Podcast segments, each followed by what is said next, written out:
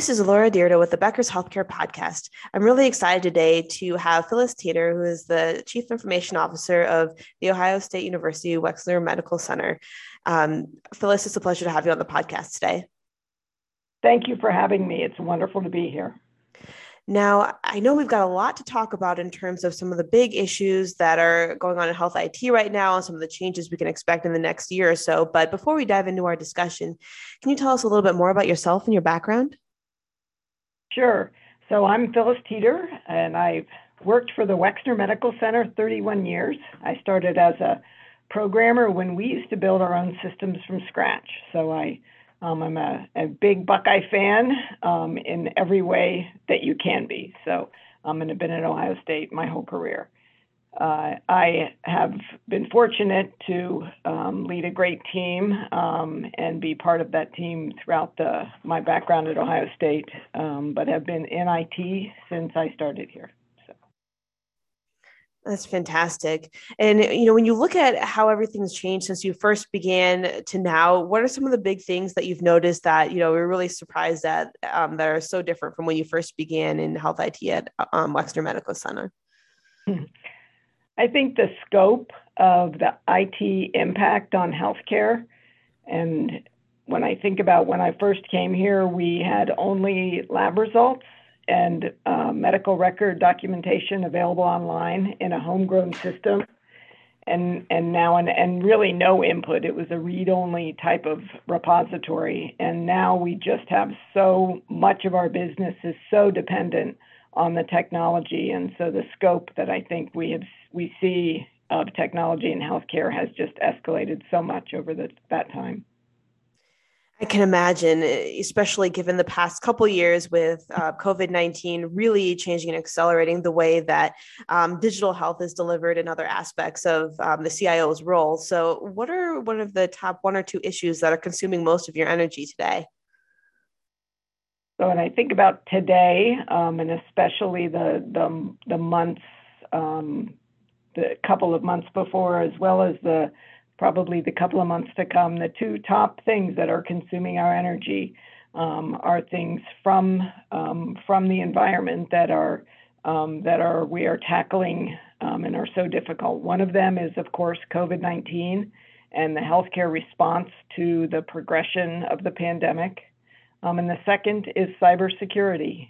Uh, so I, those two things I think are um, two of the, the biggest concerns, certainly in healthcare, and they have, within the last few months, really ramped up with their impact um, to our to healthcare and to our country um, and to the world, frankly.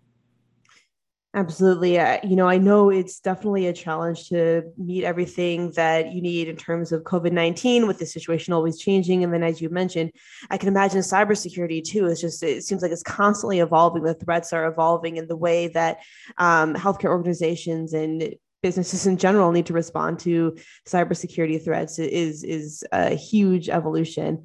Um, I'm wondering, from your perspective, is there, um, anything out there that you really see as being crucial for healthcare leaders to do in order to make sure they're ready for any kind of new cybersecurity threats that could be coming down the pipe? So I think um, continuing to make sure that you have plans uh, that have been reviewed and exercised um, if a threat does manifest itself. Uh, like many of the healthcare um, providers, large providers in this country, we have been impacted by the the outage that's been in the news, um, some with Kronos, um, our timekeeping system. I think that um, that that we have uh, been consumed with our response to that for the last month or so, um, and um, we'll be um, quickly entering the recovery phase of uh, that, as many other providers in the country have been impacted by that also. Absolutely. That that's just kind of amazing to see how the trickle down effects of even some of the third party um, companies that are being hit by cybersecurity can really have a huge impact on healthcare, especially in a time when there's so many other things that you need to do. Now, how do you see the IT teams changing um, at health systems over the next 12 months or so? Is there anything that you know you need more of or things you're pivoting away from so so a change that i've seen since the beginning of the pandemic which continues to evolve is our ability to stand up solutions quickly um, by really changing the way that we can focus.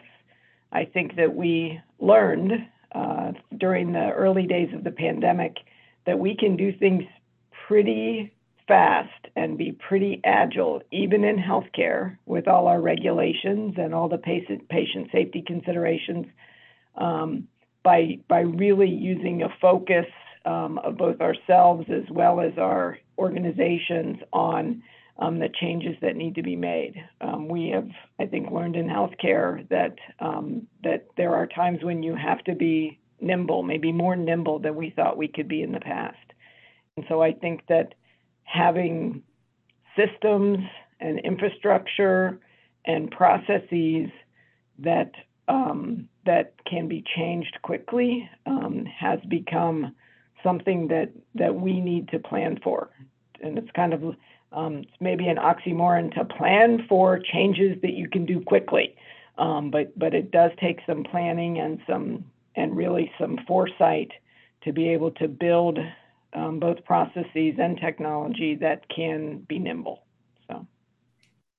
Got it. That makes sense. Really, having that nimble and, and flexibility sounds like is the name of the game.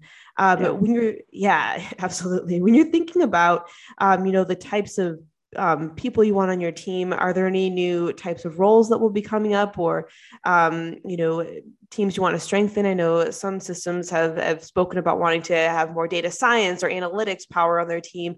Is there anything from your perspective that you know you're you're really um, seeing, whether it's at um, Wexner Medical Center or just in general, um, as a trend that that you're really uh, looking for in terms of ability and skills that will be helpful for healthcare organizations in the future? Yeah, I think there's a number of them. I think, you know, certainly data analytics as well as cybersecurity skills are in high demand and are so necessary to the success of healthcare as well as any individual institution. So those things are really um, about continuing to meet the staffing demand that those two areas have um, in an, in a world of very short supply. The other area, which I think can really help healthcare be innovative and use resources more wisely, is automation. So we're we have a small group um, that we are hoping to grow um, as we show impact that is helping us to automate processes throughout all areas of the medical center and especially in IT.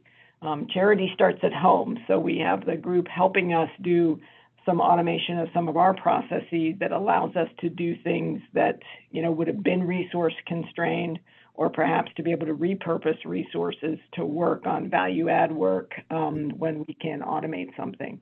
Um, and a number of we own actually three different tools um, that can help us to automate things a lot of automation in the revenue cycle area um, and as well as IT, some some other areas are really starting to take advantage of that service also.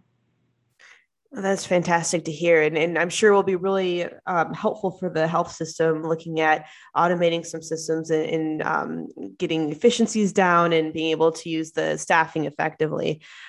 I think the last question I have here before we um, before we finish our discussion is what projects and technologies are you most excited about for 2022?